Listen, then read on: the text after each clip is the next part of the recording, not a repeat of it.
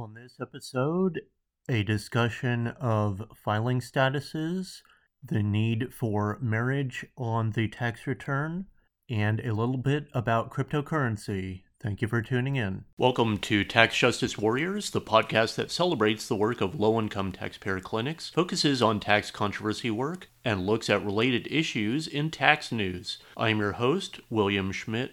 Hi, Andrew. Uh, let's let's talk about filing statuses on on tax returns. So I'm um, yeah, I I had been listening to a another tax podcast and was thinking about maybe it's in relation to the the recovery rebate credit or the uh, the child tax credit, some kind of issue, and and part of it I was just really got to thinking about you know why we've had filing status for years, and um, I, I haven't dug into the history, but what is the need to to have it now? Like, why why should we treat single and married taxpayers differently on the tax returns? You know, I I know in studying tax policy in law school that some of it is to have a marriage incentive was was some of the traditional reason why. And and then there has also been well is there a a marriage penalty in in how things happen where depending on if if you're filing a joint return or or married filing separately um, depending on on how things play out and you know the the tax changes for certain years maybe maybe it's beneficial for a person to file married or not. But I, I was thinking about it and was considering maybe writing an article. But you know, for for one, I was just thinking, what what is the reason that we are needing to to know on a tax return whether people are married or not that that would cut down some of the auditing and and some of the proof that that people need to have in in regard to whether they have a you know whether what what their marital status is. And and some of it too so i was thinking that like well a lot of the irs structure with regard to marital status is set up traditionally. So um, I believe tax returns started in the late 1800s, and so they reflect 19th and 20th century values. And you know, now with our 21st century changes in, I mean, all kinds of things in in social status, but you know, definitely with with divorces being higher, with non-traditional marriages being higher does the tax return reflect our 21st century society is is one of the things. I mean that that there are issues with regard to same-sex marriage. I mean i i, I haven't researched it recently but when same-sex marriage was on the rise there are certainly differences in your reporting federally and the state level that um, at one point, it was that same sex marriages would have to do a tax return as if they were married and a tax return as if they are unmarried. Yeah, they they might have had to do it as married, say, or, or unmarried at, at one point for, for federal reasons. And then if they were allowed married, then they would have to do that as a federal return. So then they could take that information to go to the state tax return. And so essentially they were having to, to prepare two different federal returns just to do the federal and state returns. So that that is another reason why you know that that would assist taxpayers if if we didn't even have to list marital status on the tax return. Um, there's like I was saying, the state tax differences in some states allowing same-sex marriage and, and some states not you know depending on which which state tax filing you're having to do then you know may, maybe you need maybe you need to file differently depending on the state. There is inequity in what is allowed for the married filing separately versus married filing joint that um, in, in essence they are guiding taxpayers to file as joint taxpayers if they are married or not. So if if there isn't that filing status requirement for a marriage, then it's it's either is a person eligible to take it or not. You, you don't have to do that analysis of whether that in their filing status whether they're they're married taking a joint return or filing separately yeah then then one big thing is is community state tax filing that is it joint property for the marriage or is it separate property for the marriage? So looking at income whether it is individual or separate for those individuals. And yeah that that i was yeah really really thinking that that if we just abolish the filing status and just everyone has to file their own tax return that, that that whether you are married or not you are individually responsible for filing your own tax return. And so i was thinking of you know what what about the child related tax benefits? You know that that may be an issue that the two spouses can't claim you know maybe maybe both can't claim the same child or something but i think in general maybe maybe the guidance is in a marriage only one spouse is allowed to claim a child.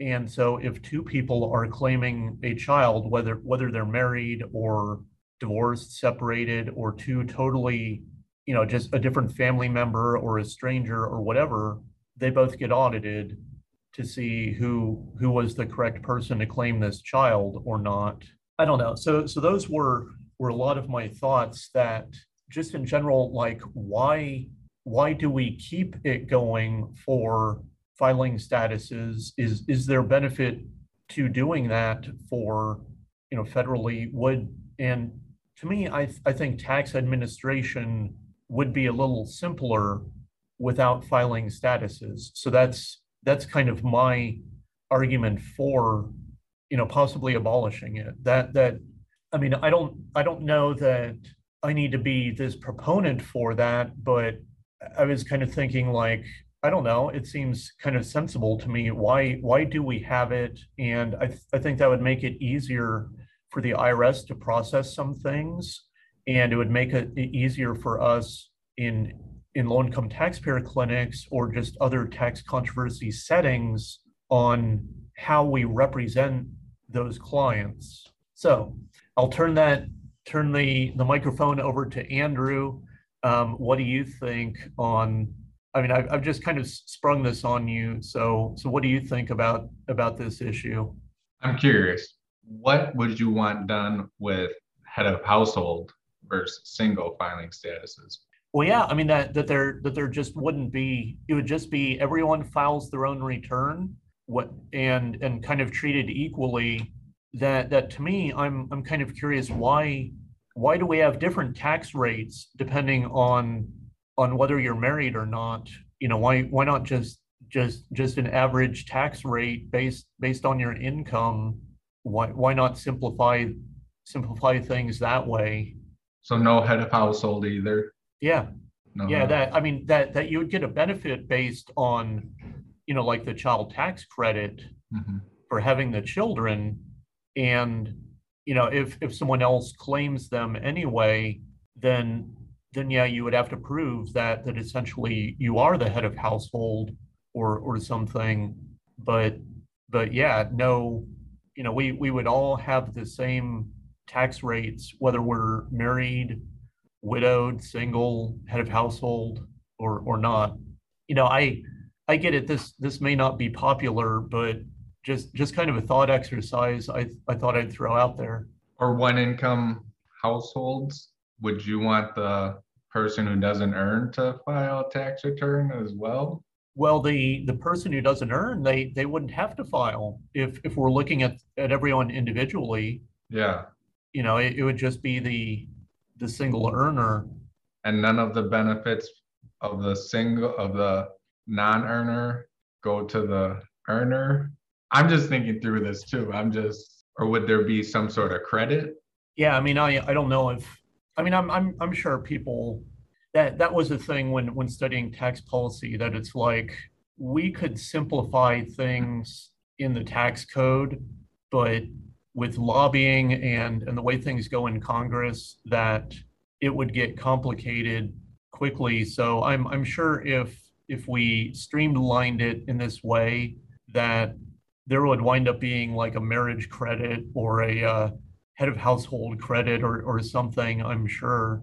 I will say this actually applies to a case of mine, and it involved. So my client was a father of five children. His the the woman he lived lives with mother of the same five children. So she claimed three of the children. He claimed two of the children, and he got audited. And they weren't married.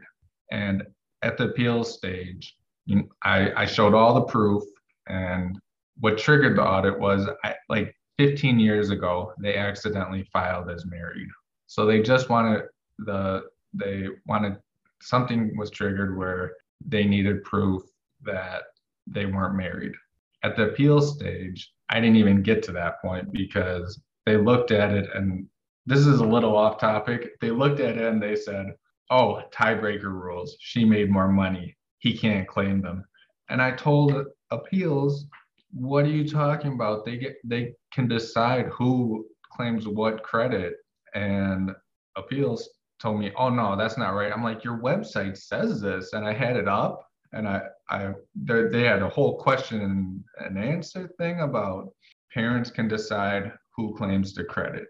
Tiebreaker rules come into play only if there are competing claims. And part of what appeals said was, well, why do, why would anyone get married then? Then people can just claim six children and, and just not be married. Uh, and I just thought like, well, I don't know how to answer that. I, I got a little sassy. I said, people marry for true love. but she did not like that joke. So I see what you're saying. Like married married people can only claim three kids compared to if they both were not married, they could claim six kids. Potentially. Yeah, yeah I mean there are pros and cons, I guess, and uh, there's kind of it is weird that an individual could claim three kids, but um, if you're married, you can still only claim three kids for the earned income credit.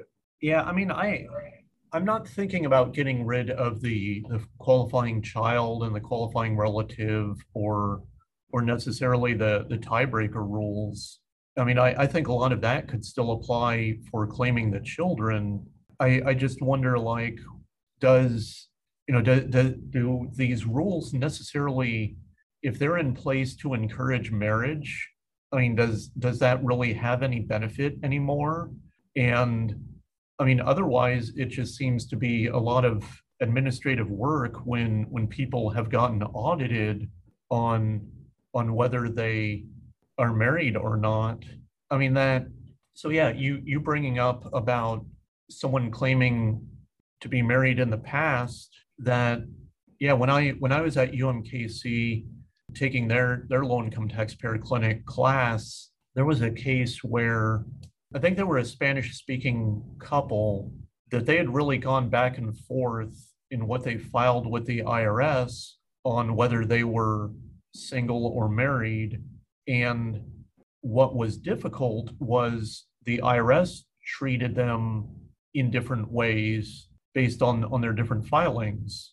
And so what, what I think what we were asking was was like, well, at one point you treated them as filing a joint return and and being married, can you continue to treat them that way?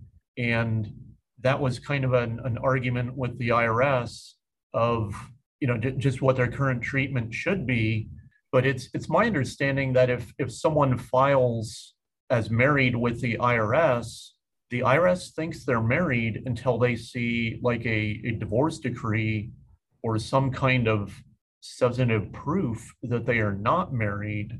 And I mean, like, like I am, I live in Kansas, and they are a uh, common law marriage state where, I mean, there's the holding yourself out to be married and having intent to be married. And I mean, I, I just kind of wish they they would abolish common law marriage in Kansas because that's its own tricky analysis of are these people truly married under common law? And if you do establish a common law marriage, well, there's no such thing as a common law divorce. You actually have to get a, a divorce, you know, whether you were, I mean, maybe it's arguable whether you have a common law marriage, but to definitely prove you do, do not have one any longer, you do have to get a divorce to to not be treated that way anymore. So I don't know. I'm just kind of thinking that that some of these things it feels like they would be much simpler for for us to work these controversy cases if if marital status wasn't an issue. So yes. I mean maybe maybe it's just a simple thought leading to to a big change, but I just kind of thought I'd throw it out there. No, and I brought up my my case because you're right that there's supposed to be all these benefits for married filing jointly, but for these particular people, it was much more beneficial to not be married because they got to claim five kids. And then it and then the appeals officer was actually right where why would anyone get married then who has who have five or six kids with the tax code because you do get a larger refund if you can claim six children for the earned income credit if you have the right income limits. So in some instances, it really doesn't make sense to be married. There aren't any benefits. I don't really know if people would be able to figure that out or and I don't know if people would plan their lives around the earned income credit, but you do have you do bring up some good points. Yeah, I mean I I in general you know, I, I agree with your original sentiment that like marry for love or, or marry for religion or, or society or, or whatever reason, but don't marry for the tax code. That's the, the tax code is a, a fickle mistress. So, you know, don't don't base your marriage or, around around that. So I'm guessing you're gonna bring this up to your politicians in your area no, no, probably not. It, it was just like, do I have time to write a paper on the topic? Was was really the the big thing, you know. That that I, I, I think there there's some valid points, both both pro and con, to throwing the topic out there. But you know, I I don't know that I'm going to to, you know, not, you know, I I'm prevented from lobbying, but but to, use that as as a broad term to to lobby for the for the change in filing status in the tax code. you know, I'm I'm I'm not going to make it my life's mission or, or anything. I just I just think it's an interesting thing to throw out there. And you know, if, if someone else wants to take it further, you know, great. But mostly I was thinking like, why do we have to argue this issue? Why why does why does whether people are married or not have to be so difficult to to prove things and you know to to get people some benefits and honestly i when I, on, on the case i worked i didn't even know how to prove that they weren't married yeah yeah exactly to prove a what is it like to prove a yeah negative? Prove a, a negative yeah they they gave me some form where like you need to go to the county and get some form saying that they are not married. And I thought, what? I called the county up and they're like, uh, I guess we'll send you a packet for you to fill out. And it's just, it was very frustrating. But at least they had children together because then you have to say on the paternity acknowledgement, we are not married, or I, you know, each of them have to say I'm not married. But I don't know how I don't know how you actually prove that two people aren't married. Yeah, I mean, in, in the common law marriage, there's the question of holding yourself out as married, and and so it's like, did did you file a joint tax return? Are you signing documents as you know, Mr. and Mrs. or or whatever. Yeah, I mean, so you're kind of doing the opposite of like, well, they they always file as single or or something like that, I guess. Or I I don't really know how you would prove like, I mean, I guess you're you're always showing that that she never took his married name or something. But you know, how how do you prove that? Oh, in public they they never acknowledged themselves as being married. I mean, I don't know. It's some of these directions we have to go just just get so weird, I, I think, in in trying to prove married or not on on certain topics. Yeah. I don't know. Job security, I, I guess, is the ultimate answer, but I don't know. I I maybe it's not the answer, but I mean I, I was kind of thinking like is this a big change that that would provide us that that simple solution of you know not not having to deal with with this for clients anymore? You know i don't know. I'm i'm sure there would be unintended consequences that that crop up. A whole new set of problems that we'd have to deal with. Yeah yeah. I mean i i kind of feel like when congress makes tax changes that that it, it's kind of like oh this this will fix it and then there there are all kinds of unintended issues that that crop up afterwards. So yes. so it's it would probably be one of those that that if a if a congressperson ran with it that probably wouldn't fix things but no but i like it i like the outside thinking yeah so if i ever write a, an article about it you'll you'll be the first to know andrew Thank you. When you write an article, I look right. forward to reading it. Oh, thank you. Yeah, yeah. I, I, just need for my my duties to die down at work, and so so when I retire, I'll I'll write that article. Okay. you'll you'll still be slaving away. I'm I'm sure. Maybe we'll see. yeah. Who who knows how the tax code will be in in 20 or so years? Uh, yeah, it's probably going to change have they added added anything about cryptocurrency yet to the tax code? I know they have a question on it on the tax return, but yeah, I I'm pretty sure they added a question to the form 1040.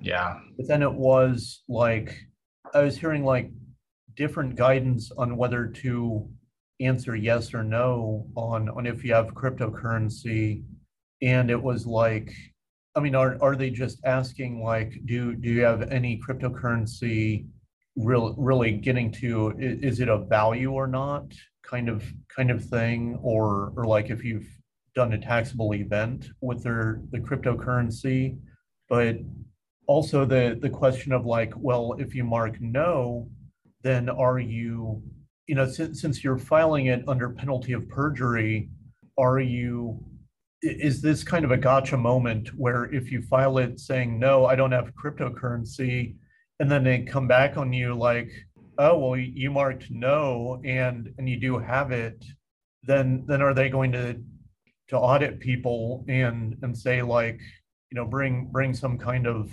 fraud claim against them?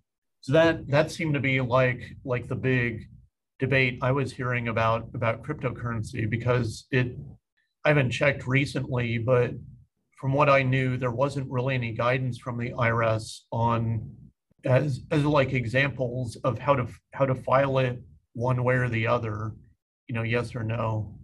And do these exchanges have reporting requirements to the IRS? I don't even know. Yeah, I mean, before what I was hearing was the like it was being treated similarly to stocks where you know, basically, if you sell it, then that's a taxable event. But I think more they were also wanting to know about just just tracking the data, like if you have a foreign bank account for for that reporting to the IRS. So I don't know. It's it's tough to say what what the purpose is of what the IRS is is trying to to determine. And so it's it's tough for tax advisors to to tell their clients like th- this is how you what you should do on on reporting cryptocurrency because i mean as as far as i know I mean, I, I try and keep up with tax news, but as far as I know, the guidance isn't out there. But yeah, I mean, that's that's a thing of like the IRS has been slow to figure out just what they're doing based on cryptocurrency. And so yeah, it's a it's a societal change that the IRS is trying to adapt, but are they behind the times? And so so to tie it back into marital statuses, we've we've had changes in you know now now non-traditional marriages of of all kinds whether it's same-sex marriage or or not that i mean did did the irs adapt or do they need to in in what's going on with society? I mean and with with divorced and, and separated spouses in a marriage. So i'm just just throwing it out there. And if people have you know opposing opposing views or something you know feel free to let me know. I'm connect with me on linkedin and keep up the debate. Sounds good to me all right well well thank you andrew i you know thanks for being patient with me as, as i i laid out my arguments and yeah I, I think you brought up some good points so for our listening audience please ponder those those issues and and give us feedback so thanks for tuning in. And message Bill on LinkedIn. I'll start arguments with him. Yeah, bring bring on those arguments. All right. Thank you. For listening to Tax Justice Warriors. We have a Patreon page if you'd like to support this podcast. Providing monetary support for this podcast helps with expenses like equipment or travel to tax conferences. Supporting this podcast through Patreon comes with rewards, so check out our Patreon page. Please rate or review this podcast because positive reviews help get more people to know this podcast exists. The views expressed on this podcast are not official opinions of the IRS, the Low Income Taxpayer Clinic program, or the employers of the people who spoke on this program. Your tax situation is unique, so do not take the statements on this program as tax or legal advice. Consult with your own tax professional to provide you with specific advice on your situation. Tune in next time on Tax Justice Warriors for another interesting tax discussion.